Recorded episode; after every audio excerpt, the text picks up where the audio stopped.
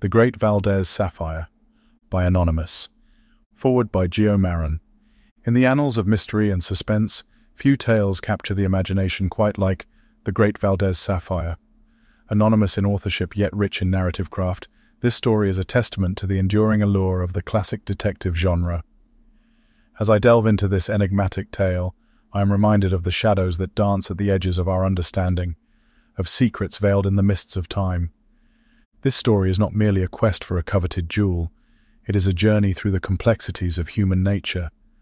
The sapphire itself, resplendent and enigmatic, is a character as much as a gem, ensnaring the hearts and minds of those who dare to seek its possession. It stands as a symbol of our desires, at times pure and noble, at other times dark and consuming. The narrative weaves a tapestry of intrigue and suspense, where every character is meticulously crafted, each with their own labyrinth of motives and secrets. In these depths of character development, the great Valdez Sapphire finds its true brilliance. As a writer who revels in the exploration of human complexity, I am particularly drawn to how these characters are not merely pawns in the plot, but are the heart of the story.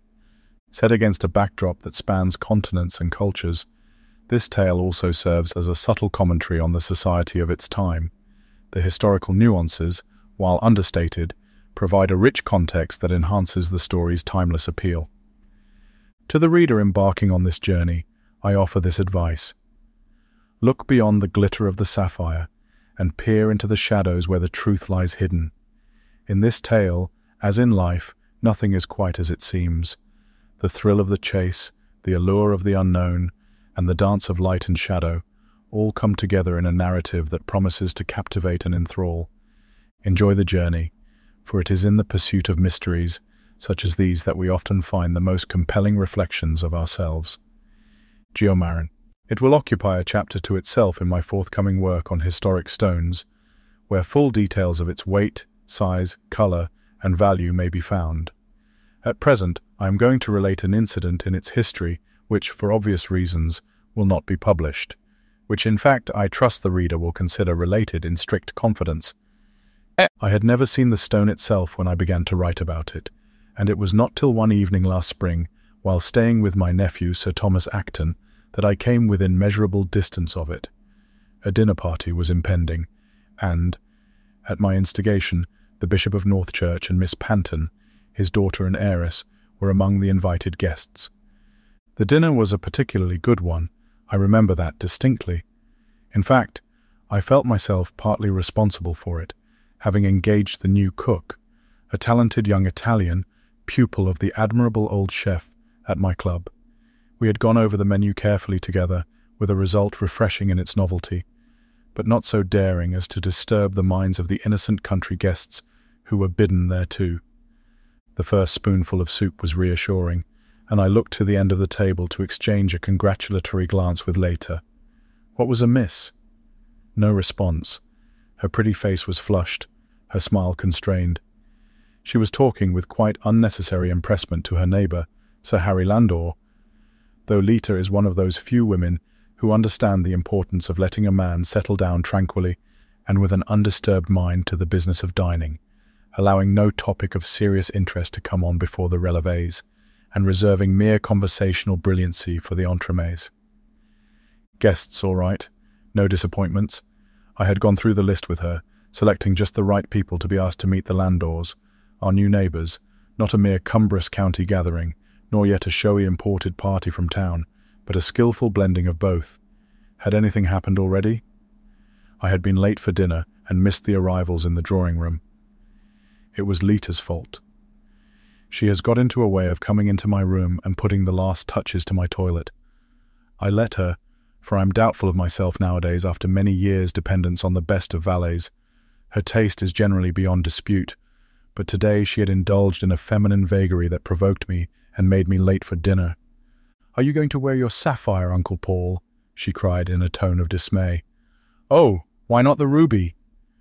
You would have your way about the table decorations, I gently reminded her. With that service of Crown Derby repoussé and orchids, the ruby would look absolutely barbaric. Now, if you would have had the Limoges set, white candles, and a yellow silk centre. Oh, but I'm so disappointed. I wanted the bishop to see your ruby, or one of your engraved gems. My dear, it is on the bishop's account I put this on. You know his daughter is heiress of the great Valdez sapphire. Of course she is, and when he has the charge of a stone three times as big as yours, what's the use of wearing it? The ruby, dear Uncle Paul, please. She was desperately in earnest, I could see, and considering the obligations which I am supposed to be under to her and Tom, it was but a little matter to yield, but it involved a good deal of extra trouble. Studs, sleeve links, watch guard, all carefully selected to go with the sapphire, had to be changed. The emerald which I chose as a compromise requiring more florid accompaniments of a deeper tone of gold. And the dinner hour struck as I replaced my jewel case, the one relic left me of a once handsome fortune, in my fireproof safe. The emerald looked very well that evening, however. I kept my eyes upon it for comfort when Miss Panton proved trying. She was a lean, yellow, dictatorial young person with no conversation. I spoke of her father's celebrated sapphires. My sapphires, she amended sourly, though I am legally debarred from making any profitable use of them. She furthermore informed me that she viewed them as useless gauds, which ought to be disposed of for the benefit of the heathen. I gave the subject up, and while she discoursed of the work of the Blue Ribbon Army among the Bosjesmans, I tried to understand a certain dislocation in the arrangement of the table.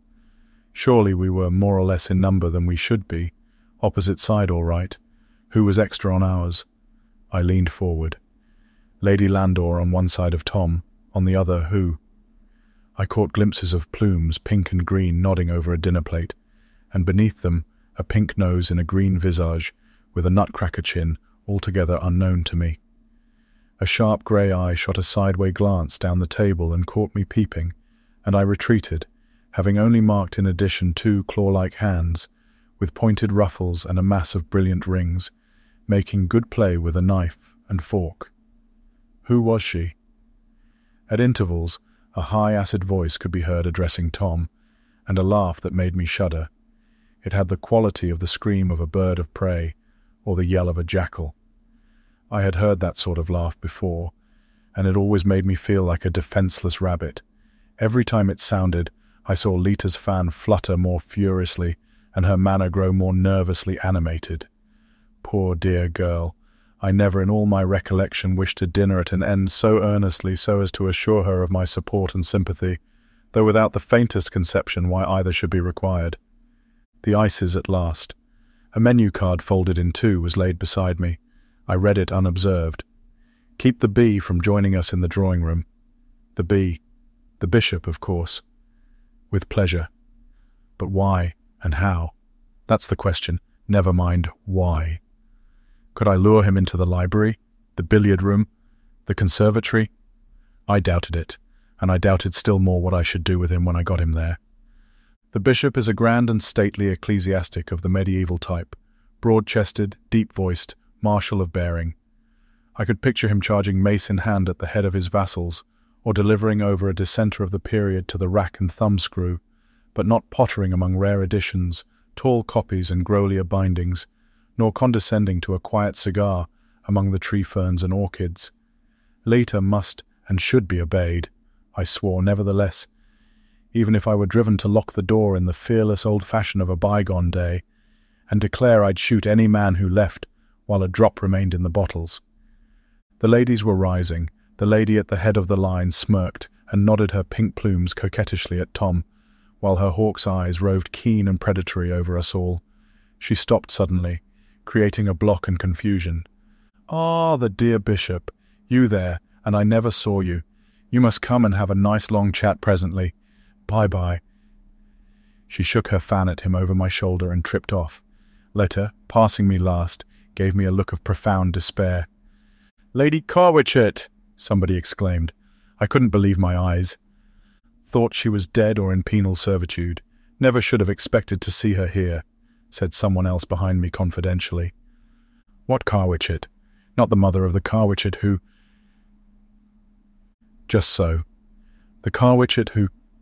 Tom assented with a shrug. We needn't go farther, as she's my guest. Just my luck.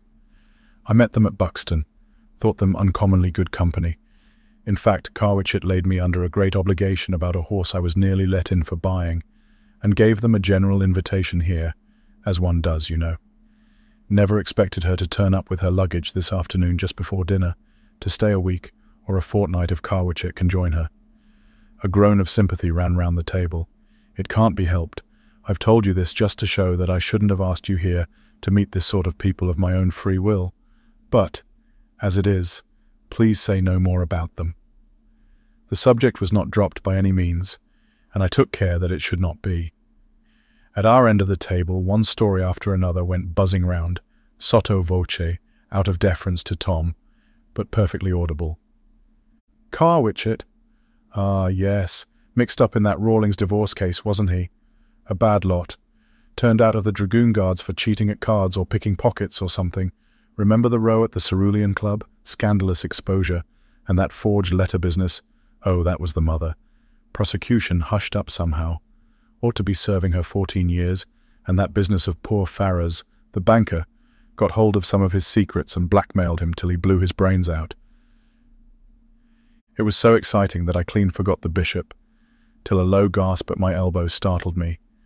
He was lying back in his chair, his mighty shaven jowl a ghastly white, his fierce imperious eyebrows drooping limp over his fish-like eyes, his splendid figure shrunk and contracted. He was trying with a shaken hand to pour out wine. The decanter clattered against the glass and the wine spilled on the cloth. I'm afraid you find the room too warm. Shall we go into the library? He rose hastily and followed me like a lamb. He recovered himself once we got into the hall, and affably rejected all my proffers of brandy and soda, medical advice, everything else my limited experience could suggest. He only demanded his carriage directly, and that Miss Panton should be summoned forthwith. I made the best use I could of the time left me. I'm uncommonly sorry you do not feel equal to staying a little longer, my lord. I counted on showing you my few trifles of precious stones, the salvage from the wreck of my possessions, nothing in comparison with your own collection. The bishop clasped his hand over his heart. His breath came short and quick. A return of that dizziness, he explained with a faint smile. You are thinking of the Valdez sapphire, are you not? Some day, he went on with forced composure, I may have the pleasure of showing it to you. It is at my banker's just now. Miss Panton's steps were heard in the hall. You are well known as a connoisseur, Mr. Acton, he went on hurriedly. Is your collection valuable? If so, keep it safe. Don't trust a ring off your hand or the key of your jewel case out of your pocket till the house is clear again.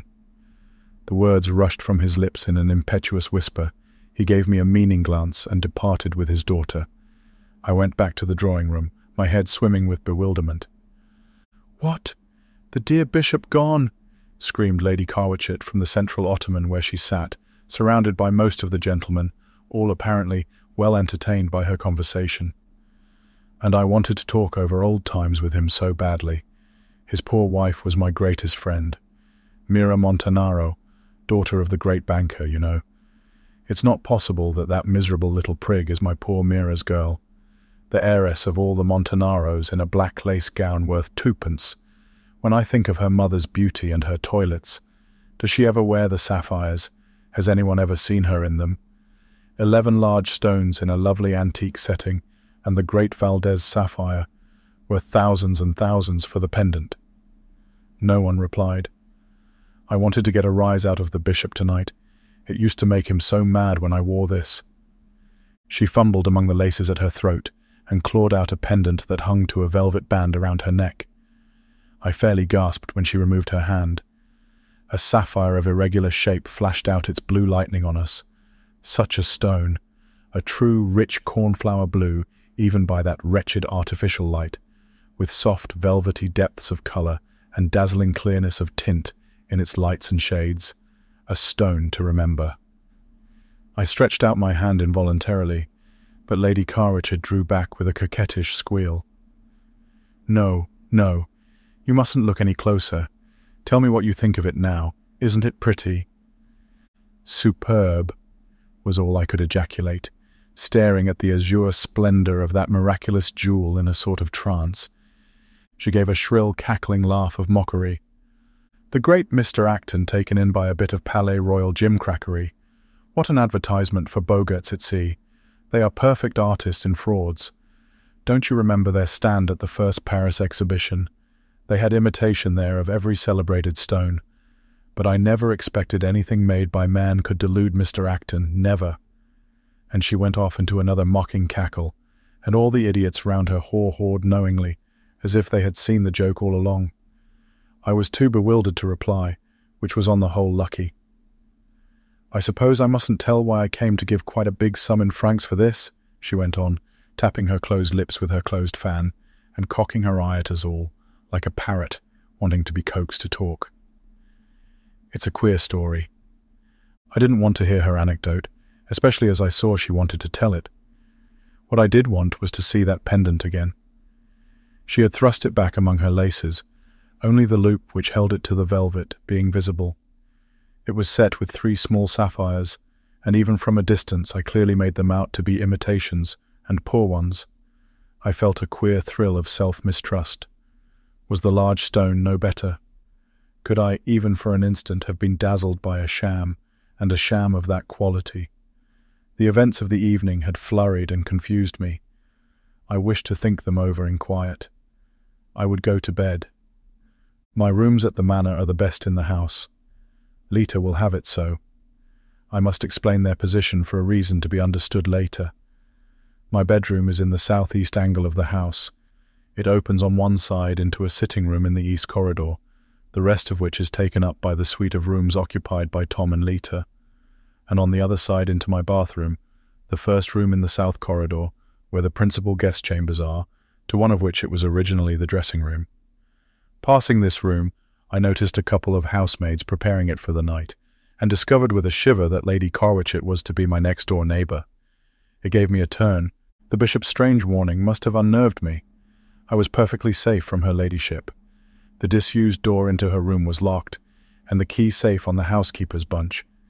It was also undiscoverable on her side, the recess in which it stood being completely filled by a large wardrobe. On my side hung a thick soundproof portiere.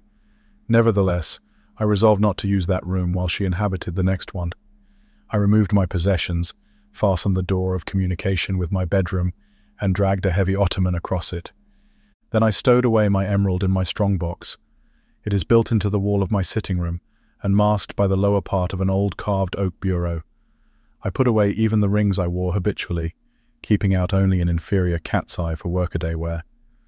I had just made all safe when Lita tapped at the door and came in to wish me good night. She looked flushed and harassed and ready to cry. Uncle Paul, she began, I want you to go up to town at once and stay away till I send for you. My dear, I was too amazed to expostulate, We've got a... a pestilence among us, she declared, her foot tapping the ground angrily. And the least we can do is to go into quarantine. Oh, I'm so sorry and so ashamed. The poor bishop. I'll take good care that no one else shall meet that woman here. You did your best for me, Uncle Paul, and managed admirably, but it was all no use. I hoped against hope that what between the dusk of the drawing room before dinner and being put at opposite ends of the table, we might get through without a meeting. But, my dear, explain. Why shouldn't the bishop and Lady Carwitchet meet? Why is it worse for him than anyone else? Why? I thought everybody had heard of that dreadful wife of his who nearly broke his heart. If he married her for her money, it served him right, but Lady Landor says she was very handsome and really in love with him at first. Then Lady Carwitchet got hold of her and led her into all sorts of mischief. She left her husband. He was only a rector with a country living in those days, and went to live in town, got into a horrid fast set, and made herself notorious. You must have heard of her. I heard of her sapphires, my dear, but I was in Brazil at the time. I wish you had been at home. You might have found her out. She was furious because her husband refused to let her wear the great Valdez sapphire, it had been in the Montanaro family for some generations, and her father settled it first on her, and then on her little girl, the bishop being trustee. He felt obliged to take away the little girl, and send her off to be brought up by some old aunts in the country, and he locked up the sapphire. Lady Carwitchet tells us a splendid joke how they got the copy made in Paris, and it did just as well for the people to stare at. No wonder the bishop hates the very name of the stone. How long will she stay here? I asked dismally. Till Lord Carwitchet can come and escort her to Paris to visit some American friends. Goodness knows when that will be. Do go up to town, Uncle Paul. I refused indignantly. The very least I could do was to stand by my poor young relatives in their troubles and help them through. I did so. I wore that inferior cat's eye for six weeks. It is a time I cannot think of even now without a shudder. The more I saw of that terrible old woman, the more I detested her, and we saw a very great deal of her. Lita kept her word, and neither accepted nor gave invitations all that time. We were cut off from all society, but that of old General Fairford, who would go anywhere and meet anyone to get a rubber after dinner, the doctor, a sporting widower, and the Duberlys, a giddy, rather rackety young couple who had taken the dower house for a year. Lady Carwitchet seemed perfectly content. She revelled in the soft living and good fare of the manor house, the drives in Lita's big barouche, and Domenico's dinners, as one to whom short commons were not unknown.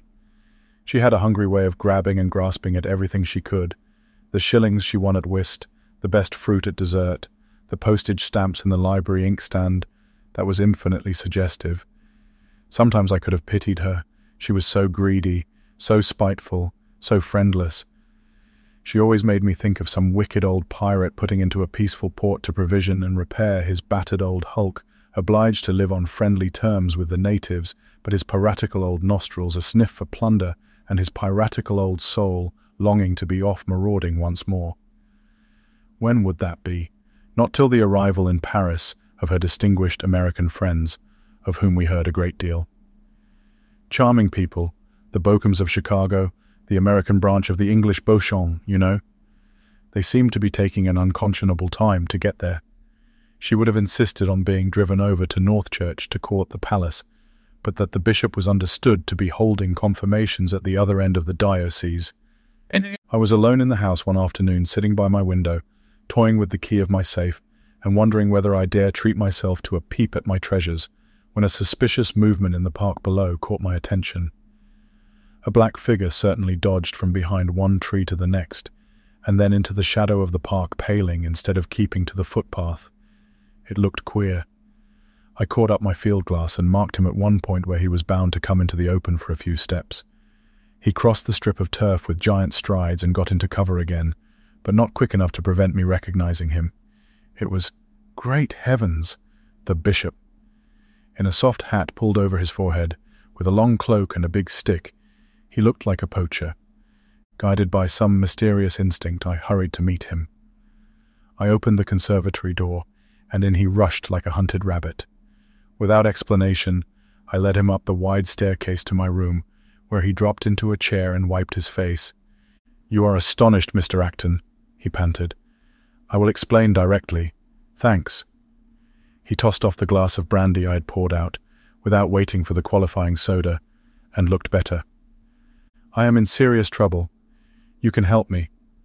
I've had a shock today, a grievous shock. He stopped and tried to pull himself together. I must trust you implicitly, Mr. Acton. I have no choice. Tell me what you think of this. He drew a case from his breast pocket and opened it. I promised you should see the Valdez sapphire. Look there. The Valdez sapphire, a great big shining lump of blue crystal, flawless and of perfect color. That was all. I took it up, breathed on it, drew out my magnifier, looked at it in one light and another. What was wrong with it? I could not say. Nine experts out of ten would undoubtedly have pronounced the stone genuine. I, by virtue of some mysterious instinct that has hitherto always guided me aright, was the unlucky tenth. I looked at the bishop. His eyes met mine. There was no need of spoken word between us. Has Lady Carwitchet shown you her sapphire? was his most unexpected question. She has. Now, Mr. Acton, on your honor as a connoisseur and a gentleman, which of the two is the Valdez?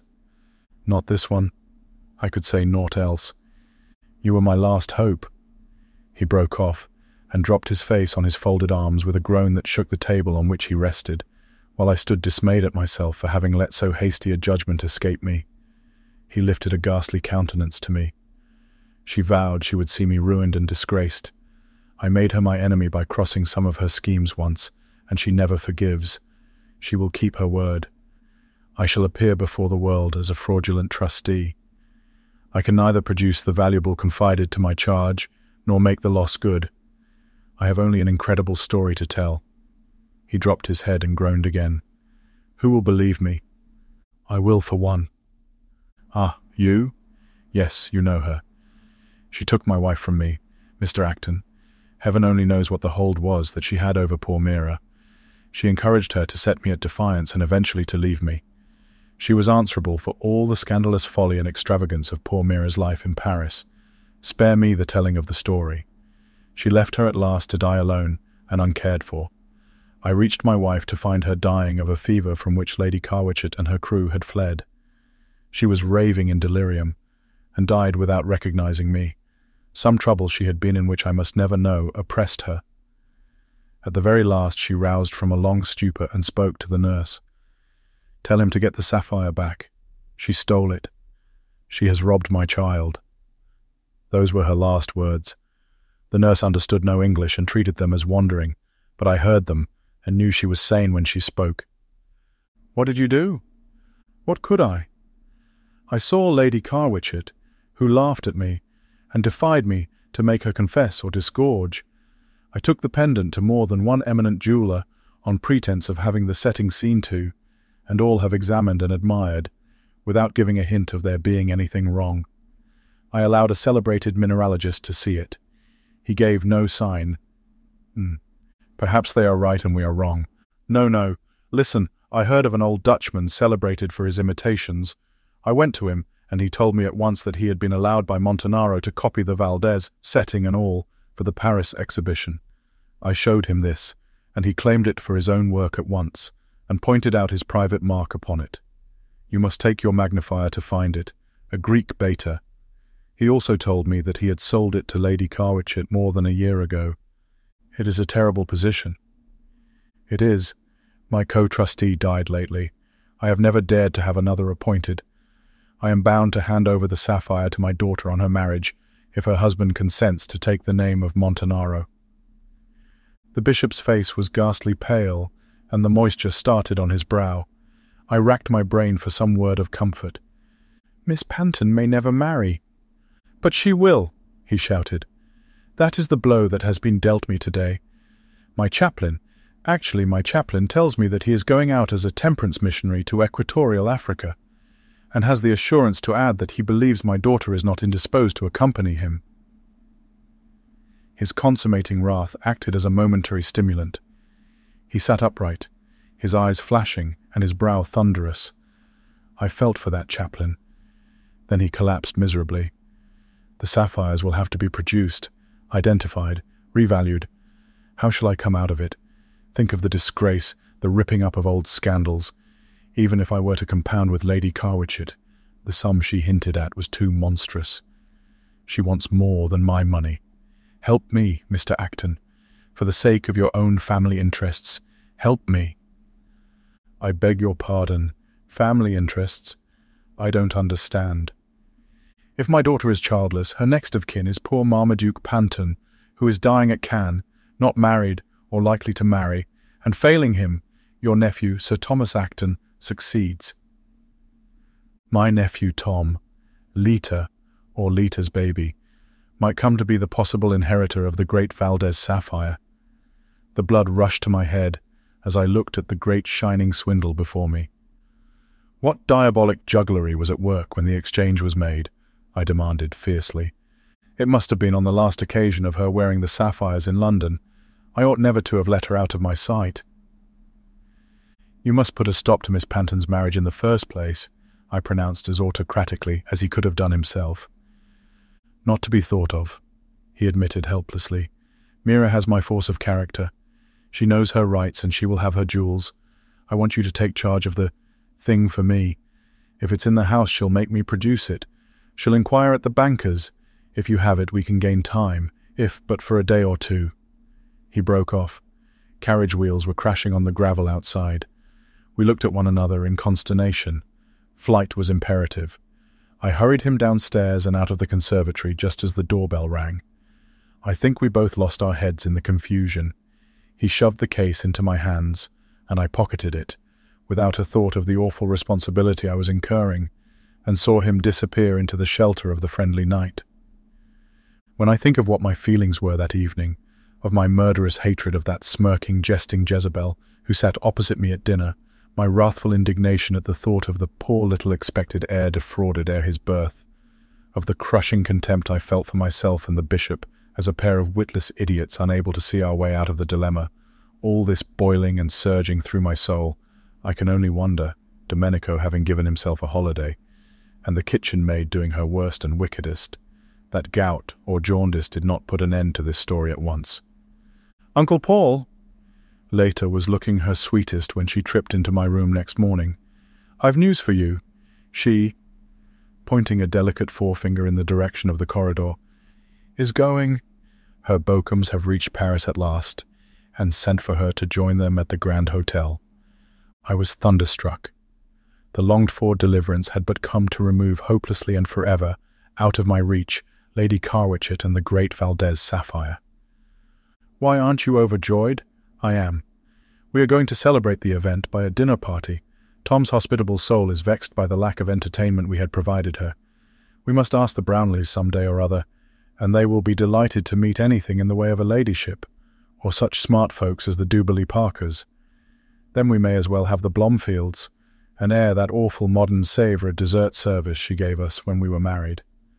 I had no objection to make, and she went on, rubbing her soft cheek against my shoulder like the purring little cat she was. Now I want you to do something to please me, and Mrs. Blomfield. She has set her heart on seeing your rubies, and though I know you hate her about as much as you do that Sèvres china. What? Wear my rubies with that. I won't. I'll tell you what I will do, though. I've got some carbuncles as big as prize gooseberries, a whole set. Then you have only to put those bohemian glass vases and candelabra on the table, and let your gardener do his worst with his great forced, scentless, vulgar blooms, and we shall all be in keeping. Lita pouted. An idea struck me. Or I'll do as you wish, on one condition. You get Lady Carwitchet to wear her big sapphire, and don't tell her I wish it. I lived through the next few days as one in some evil dream. The sapphires, like twin spectres, haunted me day and night. Was ever man so tantalized? To hold the shadow and see the substance dangled temptingly within reach. The bishop made no sign of ridding me of my unwelcome charge, and the thought of what might happen in a case of burglary, fire, earthquake, made me start and tremble at all sorts of inopportune moments. I kept faith with Lita, and reluctantly produced my beautiful rubies on the night of her dinner party. Emerging from my room, I came full upon Lady Carwitchet in the corridor. She was dressed for dinner, and at her throat I caught the blue gleam of the great sapphire. Lita had kept faith with me. I don't know what I stammered in reply to her ladyship's remarks. My whole soul was absorbed in the contemplation of the intoxicating loveliness of the gem that a Palais Royal deception. Incredible. My fingers twitched, my breath came short and fierce with the lust of possession. She must have seen the covetous glare in my eyes. A look of gratified, spiteful complacency overspread her features as she swept on ahead and descended the stairs before me. I followed her to the drawing room door. She stopped suddenly, and murmuring something unintelligible, hurried back again. Everybody was assembled there that I expected to see, with an addition not a welcome one by the look on Tom's face. He stood on the hearthrug conversing with a great hulking high-shouldered fellow, sallow-faced, with a heavy moustache and drooping eyelids, from the corners of which flashed out a sudden suspicious look as I approached, which lighted up into a greedy one as it rested on my rubies, and seemed unaccountably familiar to me, till Lady Carwitchet, tripping past me, exclaimed, He has come at last! My naughty, naughty boy! Mr. Acton, this is my son, Lord Carwitchet.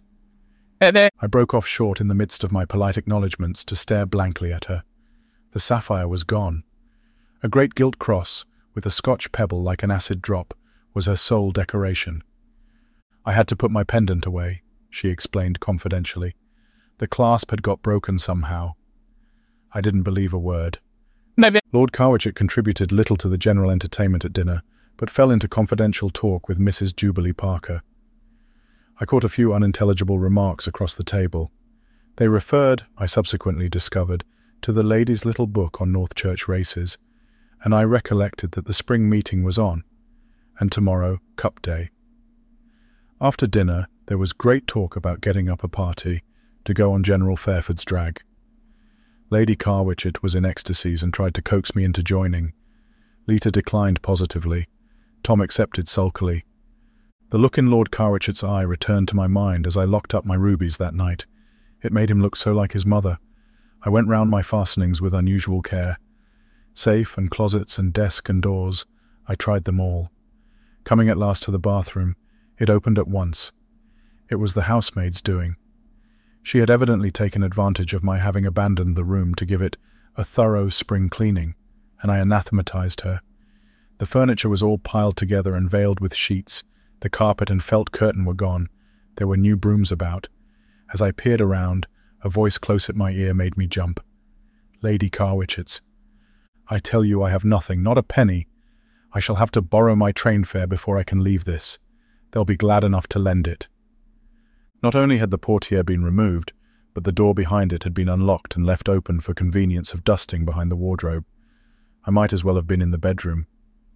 Don't tell me. I recognized Carwitchet's growl. You've not been here all this time for nothing.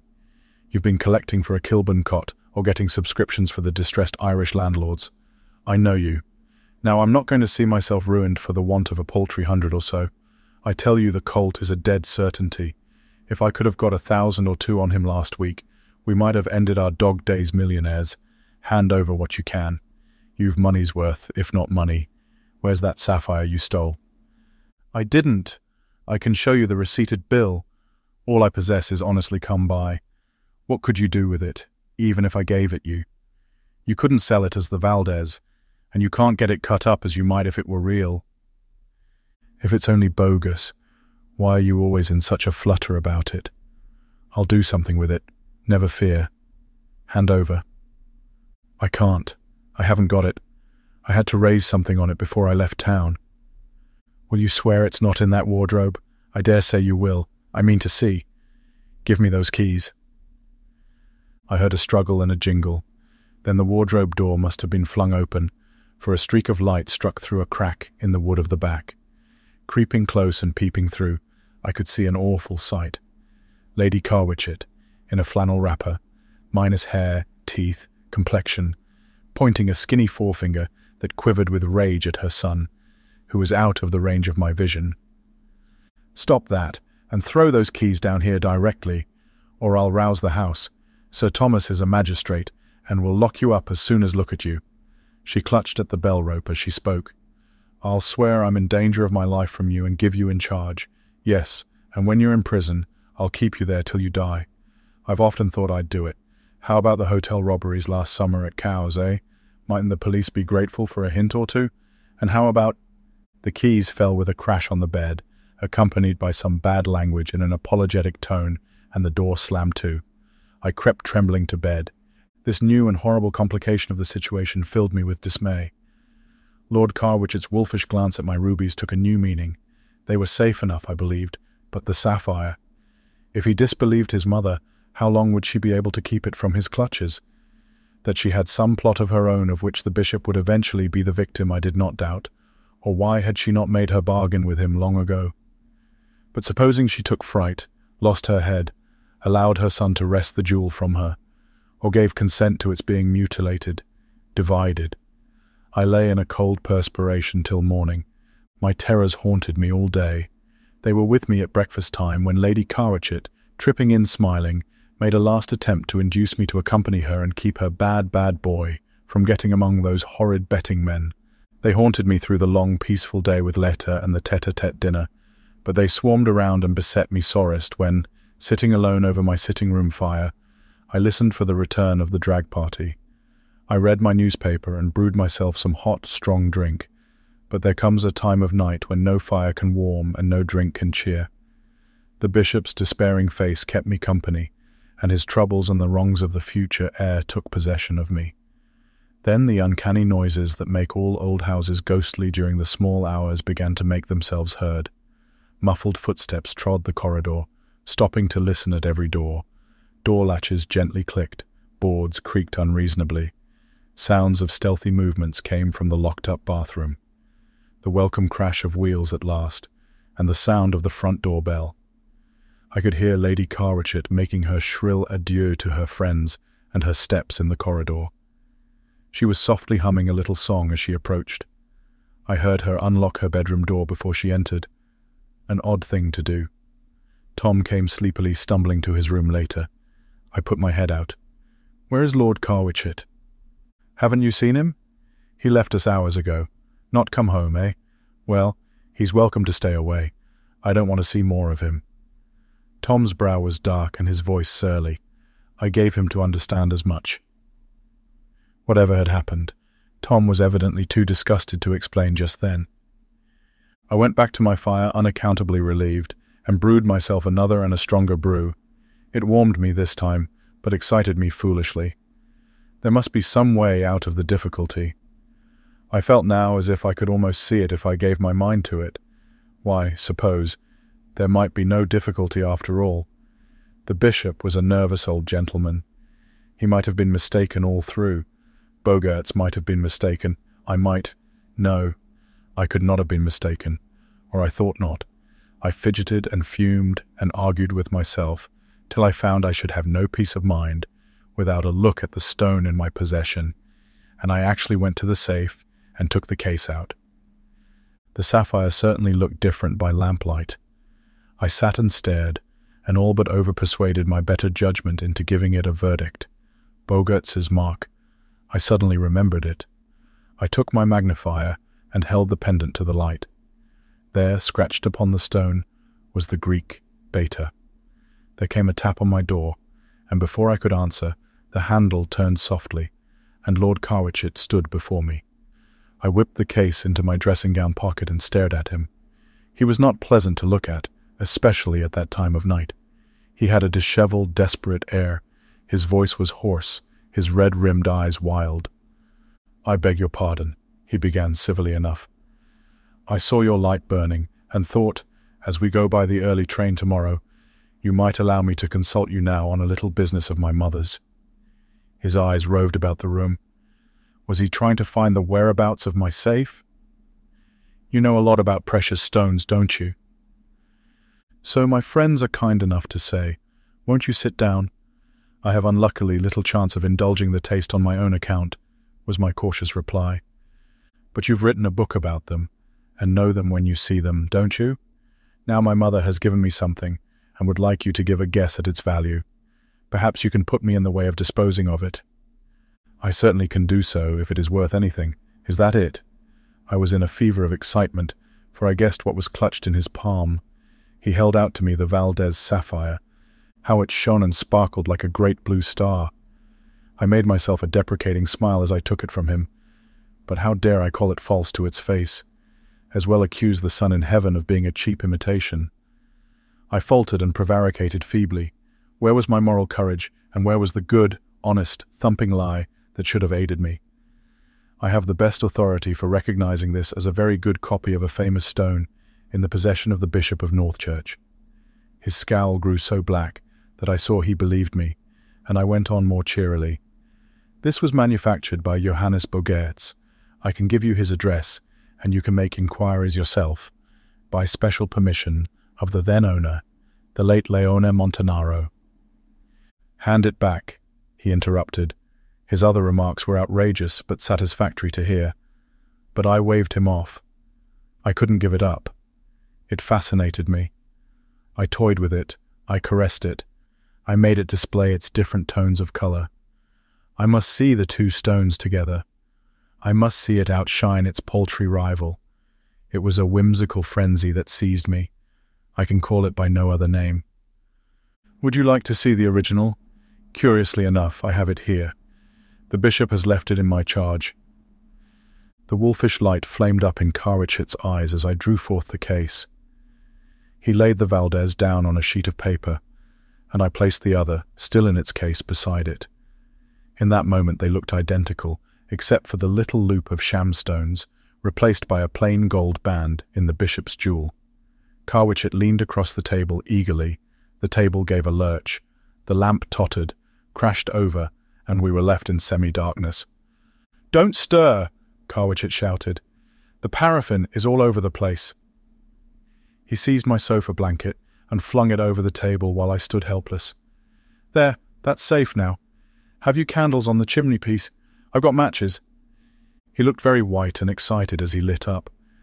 Might have been an awkward job with all that burning paraffin running about, he said quite pleasantly. I hope no real harm is done. I was lifting the rug with shaking hands. The two stones lay as I had placed them. No! I nearly dropped it back again. It was the stone in the case that had the loop with the three sham sapphires.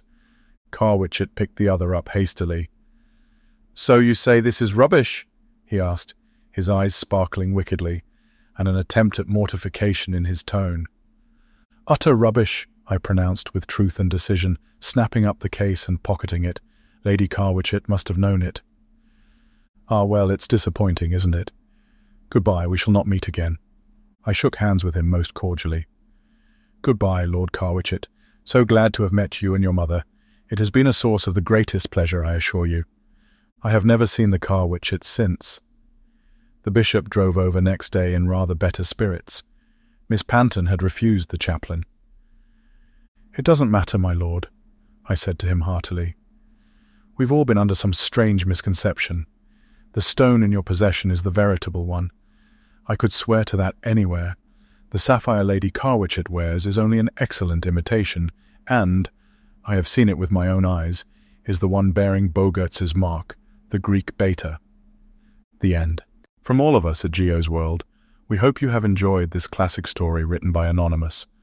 Have a great day, and stay curious.